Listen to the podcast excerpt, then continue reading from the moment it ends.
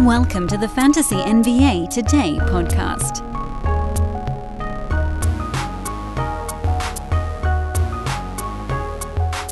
That was some kind of weekend, wasn't it, everybody? Some kind of weekend. I still don't have my voice back. Thought for sure I'd feel better by Monday, but I don't really. So maybe I should amend that. I do feel better. You just can't tell. And my sinuses are still so plugged up internally that I can't really hear what I'm saying. So it's this weird blend of not really having my voice, but also feeling like I need to yell all the time. And so the voice doesn't really come back as quickly as it ought to. But the Iron Man streak lives on, even with some intermittent sips of water in the mix.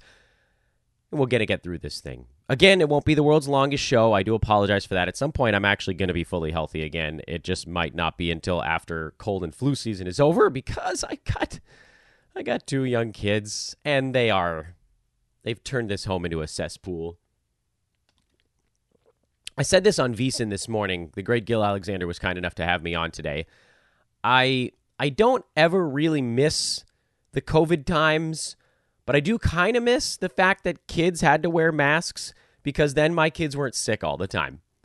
I get it. Like, if you have a kid who's 9 or 10 or 11 or whatever it is, where they're not sick like every second of every day, it's much easier for them to not have to wear masks, be able to interact with the other children in their class and, like, see what expressions their friends are making and all that good stuff.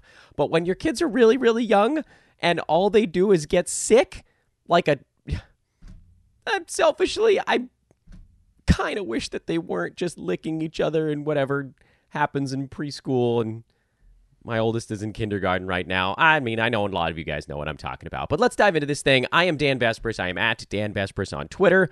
I'm going to do my best not to cough in your ear at any point during today's podcast, but I make no promises. This is Fantasy NBA Today. Fantasy NBA Today is a Sports Ethos presentation. I just don't feel like myself when I can't really get super excited about stuff on the pod. But obviously the big news, two pieces, oddly, of big news. You guys know I'm going to say Kyrie Irving is now a member of the Dallas Mavericks. But the other big news is that Steph Curry got hurt over the weekend. The initial report was that he was going to be out through the All-Star break. The report as of a few minutes ago, earlier this morning, is that he will likely miss a minimum of 4 weeks. They've still left a little bit of wiggle room there. They said he could miss a minimum of 4 weeks. I would be really surprised if Steph missed less than those 4 weeks. I know that they've sort of left the door open for things to improve quickly, but I'm not even going to get into the nomenclature of what actually happened to Steph. It's lots of long medical words, but most folks are saying that it's like the equivalent, basically, of a really, really bad high ankle sprain. And those are not 2-week injuries. Those are 4-week injuries, 5, 6 weeks. You saw with LeBron, it lasts forever. Was that last year or the year before? Honest to goodness, I can't even remember anymore. But Steph is back out again. Kyrie's a Maverick. Let's start talking about the weekend. So It's reverse chronological lightning round time, but I have to kind of tweak it a little bit because you've got these three teams, basically, the Nets, the Mavs, and the Warriors, where we kind of need to talk about the big news. And the box score, if we're going to look at what they did over the weekend, it doesn't really tell us what's going to happen going forward. So we're going to do 27 teams of reverse chronological lightning round, but I want to talk about the three most important ones right here at the front end. Let's talk about the Warriors first, because that's just a one-player, one-team thing going on. And we did get a little bit of a hint at it over the weekend, but more than anything, we can kind of remember what happened with the Warriors the last time Steph was out. As you guys, those of you watching live on YouTube, can see me flashing around between web pages right now. When Steph was out last time, Jordan Poole was the guy who took a truckload of shots. It was fairly straightforward. Now, I there were folks on Twitter that were talking to me about Dante DiVincenzo, and I did mention that he might be able to claw his way towards value, but it's also worth pointing out that the last time Steph was out, Andrew Wiggins was largely out too. Wiggins hasn't been even anything resembling his early season self lately, but he is playing. That's what it comes down to. He's on the court, and he's playing 30 minutes a ball game, or 30-plus, or whatever it comes out to be. That Warriors-Mavericks game was not really as close as the final score might have indicated. But, look, Wiggins played 28.5 minutes in that game on Saturday, and Steph left after 25 minutes when he got hurt. So he managed to make it through most of the ball game. Dante DiVincenzo got 24 minutes. We've seen him. He can push up into that 30 range off the bench. But if you're expecting him to see a usage bump the way he got last time, it is going to be severely impacted by the fact that Wiggins is not also on the pine. What does that mean? Well, it means that DiVincenzo is a question mark. You know, if we knew that Wiggins and Steph were out, which is not the case, Andrew seems to be, even if he's playing poorly, he seems to at least be like well enough to be upright and on a basketball court. He's out there. If he wasn't out there, I'd say, yeah, go pick up Dante DiVincenzo. He did more than enough when those two guys were out. The fact that he isn't, I really think leaves Dante right on that borderline where he might have value. He might have value for two games, then he might not for two games. He feels more like a 50-50 proposition to me, where head-to-head side, that's an easier call to make. When someone's good 50% of the time, when they're not the other 50%, they settle in a playable spot on the head-to-head side, provided they have a good schedule coming up, which I actually don't think the Warriors do, if memory serves. I think they only have 5 games between now and the All-Star break. Is that right? It's either 5 or 6, so it's not a ton. They go tonight, they go Wednesday, and then they go Saturday this week. And then I think they have 2 games before the break next week. So I think they got 5, which is like, fine. It's not special. It's not awful. But, you know, if you were going to try to stream DiVincenzo, you'd probably want to do it not at the beginning of this week, but probably more towards the end, because they go Saturday, Monday, Tuesday next week. And that's when you get like 3 games in 4 nights. But as far as if you're looking at like the roto side, there's probably not enough there. The steals have to remain super high, which you know they can't forever. You know, he's averaging 2 steals a ball game over his last 4 or 5 games. That just doesn't stick forever. He's not a 2 steals a game guy. He had that 11 assist game mixed in there, but more recently it's been 3, 5, 1, 2. Even with Steph out, I think it probably does stay more in the 2 to 5 range. And then he's hit 3 and 4 three-pointers his last 2 ball games, but leading up to that, it was more like averaging around 2 per game. So he classifies as a pretty prototypical 3-and-D kind of guy. Not going to score a ton of points, not going to rebound a ton, probably not going to assist a ton, not going to get that big bump in usage that he got when Wiggins was out. So I don't think I'd go overboard for him. Similarly, as we look at the Kyrie to the Mavericks trade, and I talked a tiny bit about this on YouTube during our pregame show, if you want another reason to kind of come over and hang out with us on that part of the thing. When the dust settles here, we have no idea who's going to be on both of these teams. And that's another point that I almost need to make before we get into the Mavs and Nets side of this is trade deadline week. We have 3 days until the trade deadline and a couple of hours from the time of us recording this podcast. 3 days and a couple of hours, about 2 and change. It's highly likely that the Nets won't look the same now as they do when the deadline passes on Thursday. Does that mean Kevin Durant asks for a trade? I don't know. KD strikes me as a guy that now is probably going to want to stay put. I have no idea. Maybe he does want this to be the end of the road. Maybe he really only did want to play as long as Kyrie was there. I don't know. We saw the Nets call KD on his bluff, and then he came out and he's just been an absolute stud all season long. You know, probably helped that the team was pretty good for a little bit there. They're still going to be okay, but, you know, without Kyrie, they're not going to be quite as explosive. What does KD want? I have no idea. But could they move Dorian Finney-Smith or Royce O'Neal, who are sort of redundant pieces as, you know, big wings who are very good at what they do? I like both of them, but there really isn't a space for both of them to play, provided, especially if Ben Simmons comes back. We've already seen that Seth Curry and Joe Harris are fairly redundant for that Nets team. Now you bring Dinwiddie in. He's going to get to play. So to one end, we start the Brooklyn side. You know, the guys involved in the big Kyrie trade are probably not going to play today. It sounds like no one's ready to go. It sounds like physicals still need to be completed. So fine, like if you have an infinite number of roster moves to make, you could pick up someone like a Cam Thomas or an Edmond Sumner. These guys went big over the weekend, but you probably only get one game out of them before Dinwiddie and DFS show up. And all of these guys could be somewhere else on Thursday morning. Or Tuesday morning, or Wednesday morning. You know, it doesn't have to be on trade deadline Thursday. We just saw this with Kyrie, who, you know, he obviously asked for a trade, and that expedited the process. But it doesn't all have to happen on Thursday morning either. So, save your roster moves. There's no one on any of the three teams involved in the big news of the morning. The Warriors, the Mavs, the Nets. There's no one on any of those three teams that is a lock for 12-team fantasy value the rest of the season that wasn't already on a roster. Spencer Dinwiddie on rosters. Kyrie, obviously, on rosters. Dorian Finney-Smith was hovering kind of in between. He's not a lock for value. He was someone that I was actually streaming while Luka was out, but, you know, a lot of good that does me now.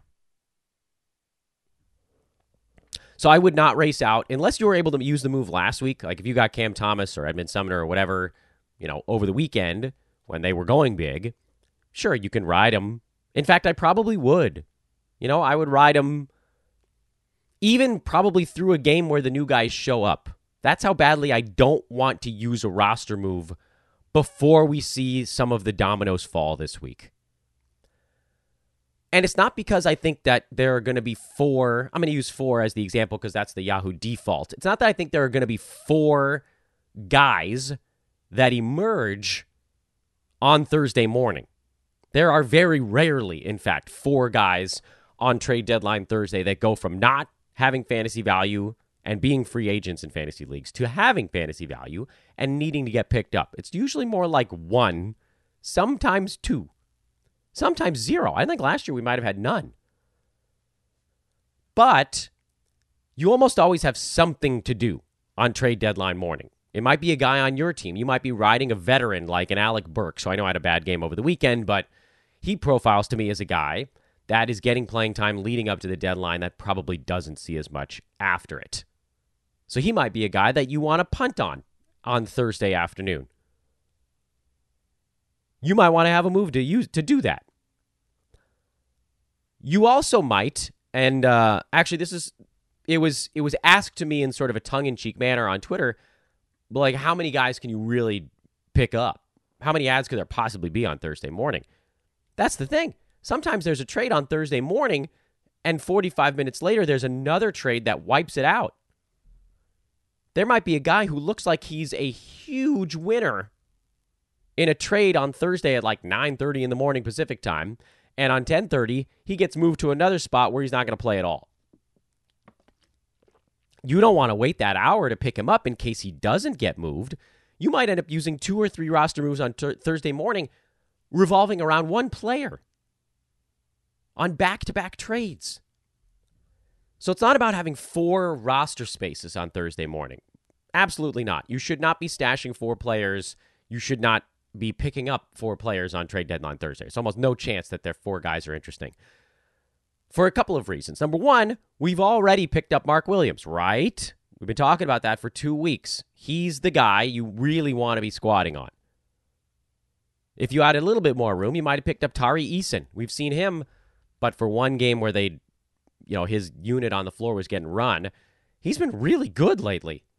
If the Rockets move a forward at the deadline, like a KJ Martin or a Jayshon Tate, they're not going to move Jabari Smith Jr., they're not going to move Alperen Şengün, but these guys that some perhaps are jacking some of the backup power forward minutes and forcing Eason back to the bench, maybe he does pick up a minute or two. Or maybe someone else slides into the small forward bucket that was playing at a bigger spot on the floor. That opens up a couple minutes at that bigger spot for Eason. or maybe they just play him a couple minutes at small forward, which they have not been particularly willing to do so far in Houston, but he's been so damn good lately that I don't know how they keep him at like 22 minutes. We only need 24 or 25. And then Zach Collins is another guy who, if you're sort of more into the slightly lower upside but slightly higher floor type of deadline stash, these guys are probably...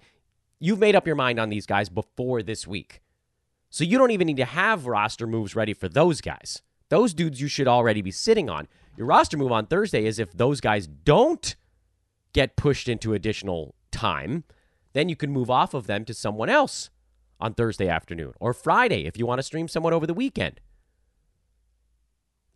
You don't need to have all four roster moves for Thursday morning. You might use two of them on Thursday. You might want to still have a couple for the weekend if you want to go back to streaming. All I would say is, if you're going to stream this week, please don't do more than one move between today and Wednesday. That's what I would ask you. Leave at least three of your four weekly moves available between today and Wednesday. And don't do anything with the Mavs and don't do anything with the Nets until we see what's next for them. And that includes Josh Green. I got a bunch of Josh Green questions on Twitter as well. I think he probably profiles as a 14-teamer, the way the Mavs are currently constructed. But we're hearing that the Mavs might entertain moving Christian Wood. That might shift everybody around. That would give Josh Green more opportunity unless, who knows, who comes back? A center? A power forward?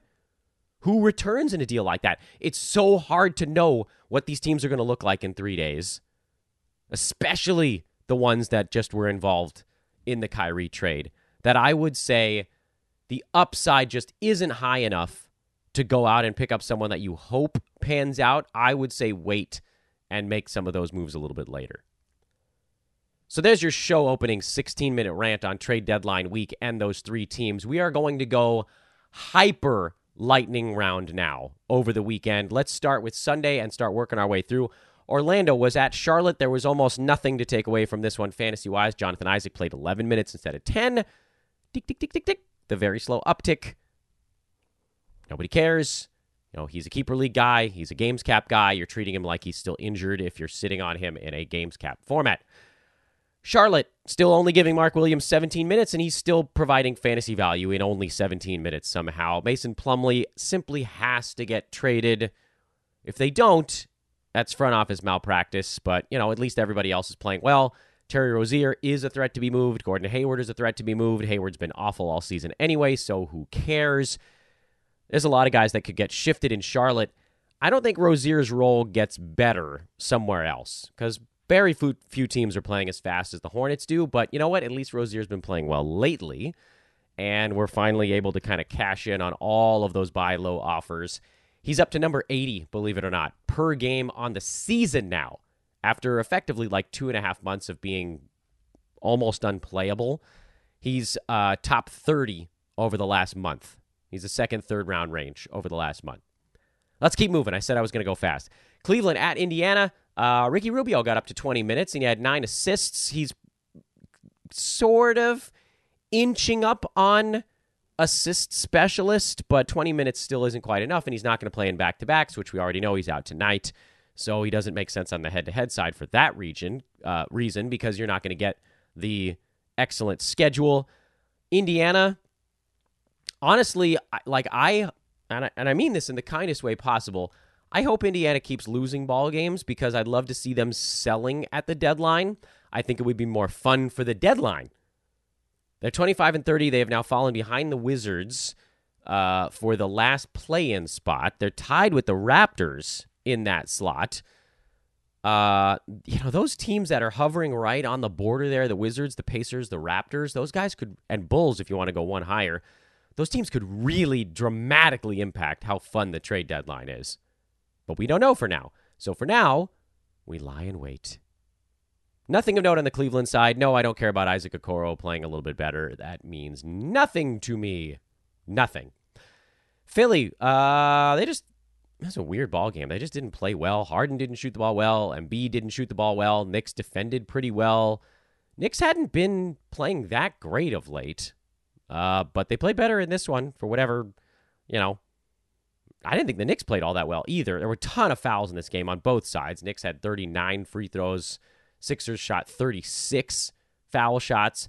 Fantasy-wise, Isaiah Hartenstein fouled out in 26 minutes. He does look like the more reliable fill-in now for Mitchell Robinson. So go ahead and add Isaiah Hartenstein. Yep, you heard me. He's a stream. And cut it loose. But Robinson, I think, is supposed to be back in the next, 3 weeks. So, you get what you can get. DeAnthony Melton back up to 36 minutes. He vastly outplayed Tyrese Maxey in this one, and that's why his minutes were back higher again. He's a hold for me regardless. Toronto came back and beat Memphis. There's weird stuff swirling around the Grizzlies right now. At least Desmond Bane had a good ball game. Ja Morant sat this one out.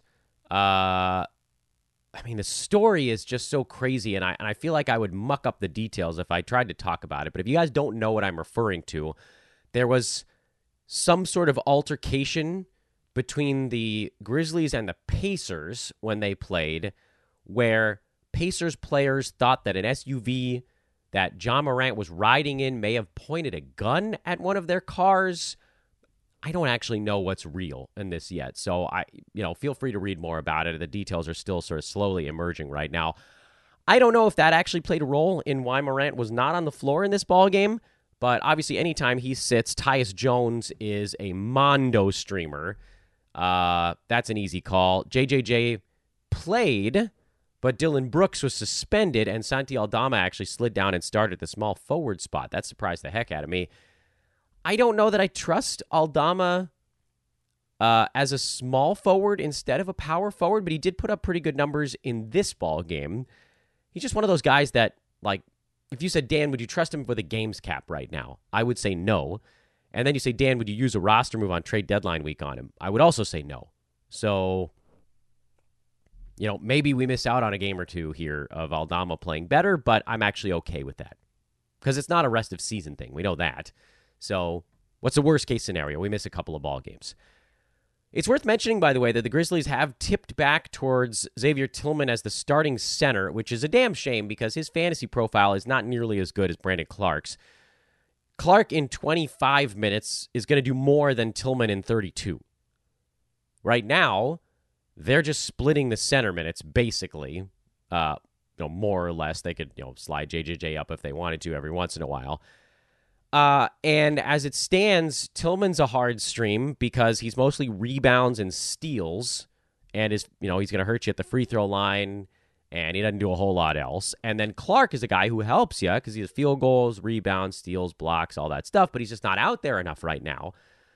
So if you have either one of these guys on your team, don't use a roster move to get off of them this week. If you don't have them, Tillman makes more sense. But I don't think that I would make that move this week either. I just think I'd rather wait for something that could truly move the needle. In the same way, this is the same way I feel about Chris Boucher right now, who had a really, really good ball game, but he could disappear in their next one. The Raptors are a team deciding between buyer and seller, probably based on whether or not they can get Kevin Durant. Pascal Siakam, we know he's on the block. OG Anunoby is on the block. Gary Trent is on the block. Freddie VanVleet is on the block. Scotty Barnes is probably the only guy on the team that isn't. So, similar thing. If you're streaming Precious Achiuwa, just keep doing it. If you don't have Precious Achiuwa, honestly, he's been good enough to where you could probably pick him up and, provided anyone in the Raptors is out, he's been good enough to stream lately. But he was probably picked up last week in your league anyway. So, what are we even doing here? He's not available to stream in your league anymore. Thad Young had a nice ball game, but again, you're not making a move on him. You're not making a move on Chris Boucher. Save those moves this week. Neither one of these is a big enough needle mover. New Orleans blew out the De'Aaron Foxless Sacramento Kings, who have been extremely healthy this year. Fox is out for personal reasons. It's the birth of his child. We don't know what the exact status is day-to-day of that one. He'll be back when he's ready. These things take time. Those of you that are not parents yet, I don't want to, parent-splain anything to you, but sometimes it takes a little while for the kid to come out. Sometimes there are surgeries involved. Sometimes, believe it or not, the dads are needed. So he'll be back when he's back. Fortunately for the Kings, they are in the third slot right now. Unfortunately for the Kings, they've slumped a little bit lately. They've been fine. You know, they still have 30 games left, and they're already at 29 wins. So my season win total bet, I still feel pretty damn good about there. But they are only a game up on the Clippers, game and a half up on the Suns, 2 on the Mavs and Wolves, 2.5 on the Warriors, the Pels. So they are in a little bit more jeopardy of falling back into that please keep me out of the play-in spot grouping. But I'm not going to worry about that until or unless we see Fox or Sabonis actually have to miss extended time, which isn't the case right now. The team just isn't as good without Fox. He's their closer.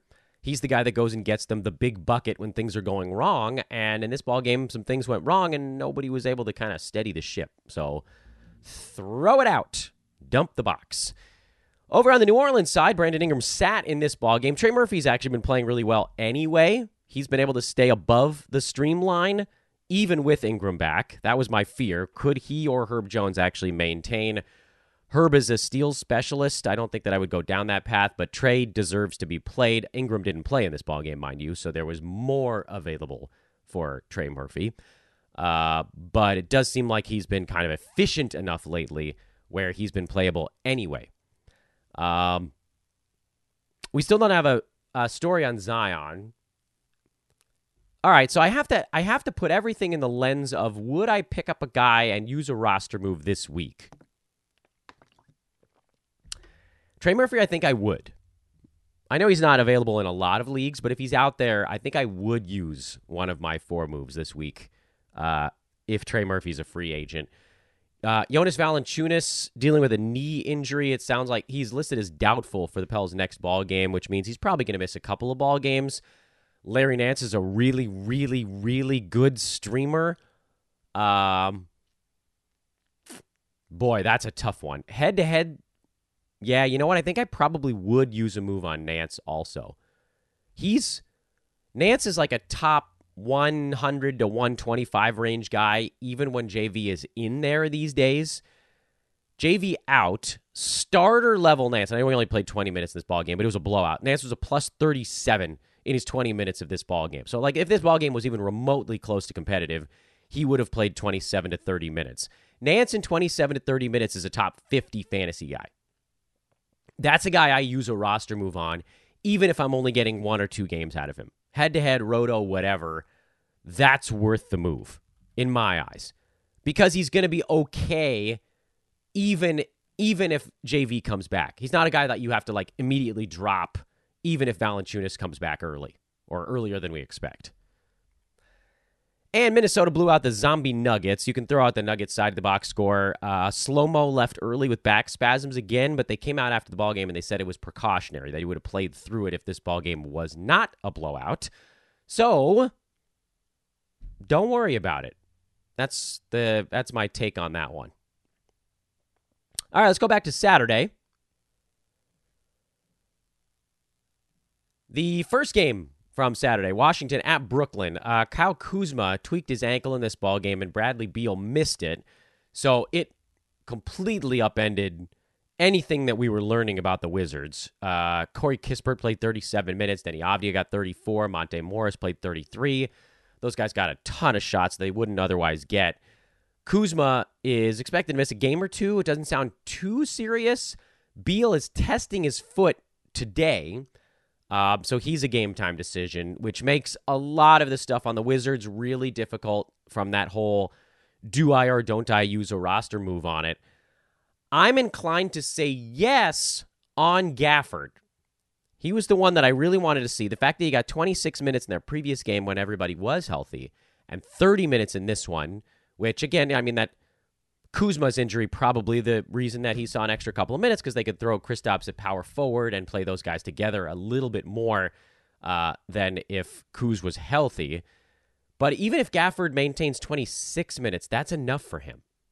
So I would use a move on Daniel Gafford. I think he's going to have fantasy value, possibly rest of season. Now, again, trade deadline. If the Wizards decide they want to be sellers, buyers, whatever it might be, that could dramatically reshape things. But like, let's say Bradley Beal gets moved out. Everybody gets a bump there. Even if someone comes back, they're not going to have the impact on things that Beal had going out. Unless it's Russell Westbrook, I guess. Monte Morris, this guy, you're not picking him up unless you find out Beal is going somewhere long-term. Denny Avdija, kind of the same thing for me. Like, he's shown himself to be a really interesting and well-rounded fantasy player. I know he missed a bunch of free throws in this game, but try to ignore that. He's not a great foul shooter, but he's not usually this bad. He gets some threes, some boards, some assists, some steals. We've talked about it on the show before. His best value comes when ball handlers are out. His minutes stay relatively high most of the time. It's the usage for Avdija that fluctuates. And we've talked about it before. When Beal is out, that's when he gets his big bump. So of everybody on this Washington side, the one that I think I probably would use a roster move on is Daniel Gafford. Now, if you're debating between this and, like, we're talking about the Pelicans, Gafford probably has the best rest of season outlook of the three guys we've mentioned so far. It's Trey Murphy, Larry Nance, Daniel Gafford is guys that I think are probably in the, yes, I would consider using a roster move territory. But you can't do all three. So I would go Gafford at the top of those, probably Murphy, and then I guess Nance, although Nance perhaps more so I'm thinking on the Roto side. You know that one's a short-term one. That's why it puts him kind of at the bottom. Lakers are a two-horse team right now, AD and LeBron. We'll see what they do towards the deadline, so don't do anything in LA until that happens. We've already talked about the Pels. Phoenix at Detroit. Suns could be active headed into the trade deadline. This game probably blows up the Cam Johnson buy low window that we were screaming about late last week. They're going to continue to slowly ramp him up. Not going to play in back-to-backs. He was at 22 and a half minutes in this one. You'll probably see him at 23 or 24. They raced him. They got him back too quickly the first time around. You're going to see that reset itself. Also, Suns expect Devin Booker back this week. That's going to reshape the way things look for this team as well. So don't use any roster moves on Phoenix. I don't think I would use any roster moves on Detroit either. They're likely to be a seller at the deadline. Bojan Bogdanovic is a threat to get moved. Alec Burks is a threat to get moved. What does that mean for guys like Killian Hayes? Does Isaiah Stewart, who's questionable for this upcoming ball game, you can see there on the live viewers can see left hip on their screen. Stewart's actually been playing better lately. I don't know if this is something that's sustainable, but the fact that he's hurt now makes me think maybe I don't take that plunge. I was considering it over the weekend, but we'll go ahead and we'll squat on that one for now. Jaden Ivey had been playing better, although he missed all of his free throws pretty much in this ball game. Jalen Duren, kind of the same story. He had a rough one. You're going to hold those guys and hope that, you know, Duren's been fine. You're going to hope that Ivey continues to take little steps forward, as young players tend to do.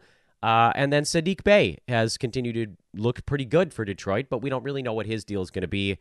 He's likely already rostered. So the question mark here, I guess, for Detroit is, what do I do with a guy like Stewart?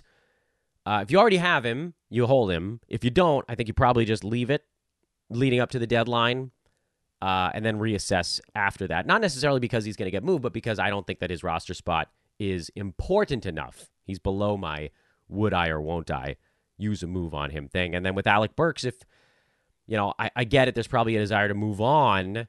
But if you have him on your roster, you probably just want to hold through the deadline at this point. He likely becomes one of the guys that you can drop near the deadline.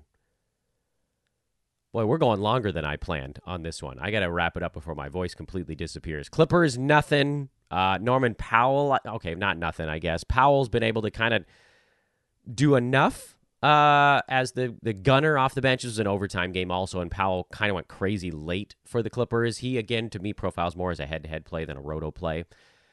And nothing I've seen has kind of moved me off of that marker. Boy, everything good that happens to the Clippers happens when Nick Batuma's on the court, doesn't it?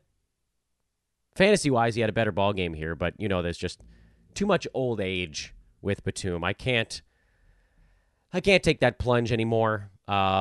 Clippers might make some moves at the deadline, though. Maybe there will be a little addition by subtraction goes on with this team. You just kind of thin it out a little bit. We shall see. Portland, Drew Eubanks, low-end center backup so far. He's kind of done not as much, actually, as we expected. He's been battling some back stuff, being classified as a lumbar strain, but he's been playing through it, and that's probably why his numbers haven't been quite as good as we expected.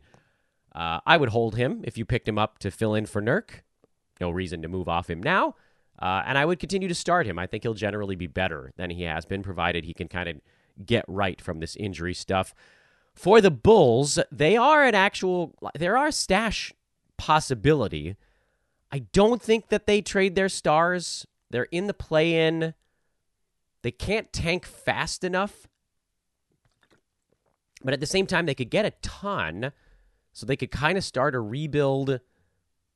The problem with the Bulls is that this becomes almost like a lame duck season. They've won too many games to this point to really tank effectively, so they would get a bunch of picks, but you know they might not be good enough picks to use. Their own pick might not be high enough to start a rebuild quickly. The team that they get the picks from is presumably getting better, so those picks probably won't be immediate in nature. So Chicago has a really tough decision, and when teams are faced with that, you usually see them just continue to play it out because it almost hurts too much to start the rebuild knowing that it's going to take a little while. Most teams prefer to do like the rapid-fire rebuild, you know, trade someone and be really bad, and the Bulls are not quite really bad enough. So I think they probably stick the way they are. Thunder, nothing really there. I know Jalen Williams wasn't good in this ballgame, but you can continue to kind of ride him out. We still haven't seen Jeremiah Robinson Earl back. That is my area of concern. Does that take some of the function away from Jalen? But we haven't seen it yet, so, you know, you're kind of waiting. Houston, Tari Eason at 18-8 with a steal, like 25 minutes. That's sort of all we're asking for with that dude. They've got guys in and out of the lineup. Jalen Green was back, but he was terrible in this ballgame. Jabari Smith was in there. He was also quite bad. Kevin Porter Jr. is still kind of out indefinitely. Eric Gordon was sitting on a back-to-back. He's probably going to get traded somewhere. If you are already holding Eason, I would do so. It's probably too late to use a move on it now. Don't you think? I don't know. I guess you could, but I think this was one that we wanted to try to get on before trade deadline week. The Heat. No Oladipo, no Lowry. Gabe Vincent is a maybe when those guys are out. Caleb Martin is a maybe when those guys are out. I would not use a roster move on them this week. Keep an eye on Miami. They could swing some sort of deal leading up to the deadline. Leave them alone for now. Chris Middleton up near 20 and a half minutes, so he cleared the 20 threshold, and he was fantastic, actually. Middleton finally starting to really look like himself. I feel more confident that he's going to be able to kind of see this one through, I hope. Cross your fingers. My initial thought was that I wasn't going to start him in Roto until he got around 24 minutes, but he's been so damn good lately that maybe I amend that to more like 22. He's probably startable. Grayson Allen had a good ball game. That's not going to be super reliable. Pat Connaughton's been a little bit better here with Bobby Portis out, but those guys profile more as schedule streams, which, again, you are, wags his finger, not doing at the beginning of trade deadline week. This was Denver with everybody back in, and the starters. KCP got hurt, so Bruce Brown would do more if any one of those guys is out going forward. We already know that about the Nuggets. Trae Young sat out the end of this Atlanta, kind of a difficult schedule stretch, but you're not making any moves there. John Collins on the block, always on the block. If Collins gets moved, there isn't really like an obvious stash. Bogdan Bogdanović would be the one that you'd be like, oh, well, he probably makes sense as they maybe go a little bit smaller, but they could just bring somebody in. You don't know who comes back. I'd still leave it alone. BBM. I wasn't idle for that long. All right, let's go to Friday and play the who didn't play over the weekend game. It's got to be somebody, right? Charlotte, Detroit, Portland, Washington, Sacramento, Indiana, Phoenix, Boston didn't play over the weekend. They're pretty straightforward. Celtics, I don't know how much wiggle room they have if they're going to do something small. They kind of have their pieces already. Marcus Smart's out, so Derek White and Malcolm Brogdon are a little bit easier to play. They didn't score much in this one, so don't read too much into that. It was generally a terrible game for the Celtics, but you're not going to do a whole lot with Boston unless they swing a large trade leading up to the deadline. San Antonio is another one where, we've talked about Zach Collins. He's really the only guy that you're squatting on, maybe, leading up to the deadline. I wouldn't pick up anybody on the Spurs leading up to the deadline this week. Malachi Branham has been backing up Trey Jones. Josh Richardson is a candidate to get moved, so you're not going to use a move on him. And that's why if you were doing Zach Collins, you needed to do it last week, because at this point, you just sort of ride it out. Orlando, we talked about. Minnesota, we talked about. Toronto, Houston, Atlanta, and Utah, the last one on the board. Utah is interesting because Jared Vanderbilt is questionable for their next ball game. He's also very much on the trade block. If he gets moved, we don't really know what Utah might get back. But Vanderbilt going somewhere else, if that somewhere else was a place where he would see 26 or 27 minutes, he would be an interesting stash. Don't do anything with it this week if you didn't do it before, because you don't know where he goes. He could get moved to a team that plans to use him, 22 very robust bench minutes, but that's not enough. We have to be so judicious this week. One thing I will say, though, is Kelly Olynyk playing full minutes. That was a move we should have made over the weekend, because he now looks like a rest of season play unless Utah decides to blow it up, which it's looking more and more like they will not do this year. A healthy starting Kelly Olynyk is worth a roster move this week even, because we saw he was a top 80 guy as the full-time starting power forward on that team. Top 80 is worth it, even if you have to use up one of your roster moves. So if you're looking at Olynyk, we talked about Larry Nance, we talked about Trey Murphy, and I already forgot who the last one was that was on our board there. Daniel Gafford. So I would have Olynyk at the top, then Gafford, then Trey, then Nance. Of the four guys where I said I would at least strongly consider using a roster move on them early in this week, that's the way I would order them. Let's take a look at what's coming up tonight, and then we can put a bow on this bad boy. Boston is in Detroit. We just talked about the Celtics. They'll, I'm sure, play better after a couple days off, a little bit of rest in that one. Detroit, not a whole lot. Do they adjust any minutes here leading up to the deadline with a guy like a Burks or a Killian Hayes and Duran and the young guys? I almost trust Detroit more against a good team because they won't have to artificially tank. They can just lose organically. Cleveland, Karis LeVert is on the block.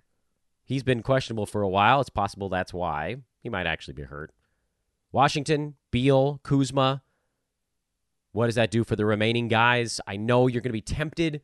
Games cap side where you don't have a roster limit, then obviously you can... None of what I've said is applied to you. If you want to pick up some of these guys and stream them for a day or two on the roto side, go for it.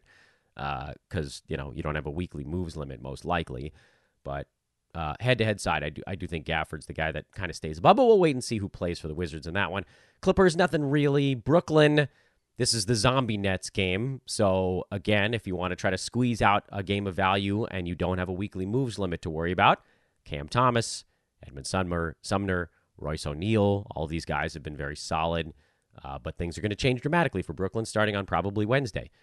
Spurs, I wouldn't dig too much into this one. You might see even more bubble wrap than usual with the veterans, but it's hard to know in advance. Chicago, nothing. Sacramento, nothing. Houston... It's really just kind of tracking minutes for a guy like an Eason, or what are they doing with some of their other veterans? Do they let those guys play here leading up to the deadline? Zombie Mavericks. Luka sounds like he's still hurt. Christian Wood is likely still out, but he's a maybe. Finney-Smith is gone. Dinwiddie's gone. You'll have a game here where guys like Josh Green are going to have to do a truckload. Tim Hardaway Jr. is going to probably have to take about 35 shots, but this is a one-day thing. We talked on the show a bunch about the fantasy one-night stand. This is the definition of it, when you know a player is going to be here for the next ball game. Utah, I don't really have a whole lot that I'm paying attention to in Utah. If they make a trade with a team like the Lakers or whatever, and Conley goes to L.A., I think we've heard Beasley attached to a trade possibly to L.A., then obviously things change substantially. Someone like a Colin Sexton would move into value in a situation like that. But you don't pick up these guys, these backups, like a Sexton. Don't pick them up until the moment is right. But that's something to keep an eye on. Like if you hear about a trade, if you're a trade with LA and Utah is materializing, the guy you want to have your finger, just have your mouse clicker right on top of, is Sexton. Because he's the guy that likely stays behind in a move like that one. Conley, Beasley, whatever, filler to LA for Russ, who might get, he would probably get waived by the Jazz anyway. Then all of a sudden you've cleared out the backcourt. Jordan Clarkson still there, taking his 20 shots a ball game, but all of a sudden Colin Sexton can step into a little bit of point guard stuff. So that's a guy, you're not stashing him, but you're getting ready. He's a guy you got to have on your, get ready board. OKC, nothing really. Warriors, we'll see what they look like without Steph, but with Wiggins, that's something to monitor today. Milwaukee, Middleton's minutes, and then Portland. They're a threat to make a move at the deadline. It's just hard to know who would go in and who would go out. So it's not really so much paying attention to the individual ball game. You can pay attention to Drew Eubanks' minutes versus Trendon Watford and stuff like that, but not a whole lot else going on out there. And that is where I will stop talking because it is beginning to hurt me. Once again, I am at Dan Vespers on Twitter. Come join us on YouTube for an upcoming show, won't you? Folks listening on traditional podcast channels, I love you lots, but I'd love to see you live. Find me on Twitter, again, at DANBESBRIS, Ethos Fantasy BK. And I'll be back tomorrow with, I hope, a little bit more voice. Have a great one, everybody.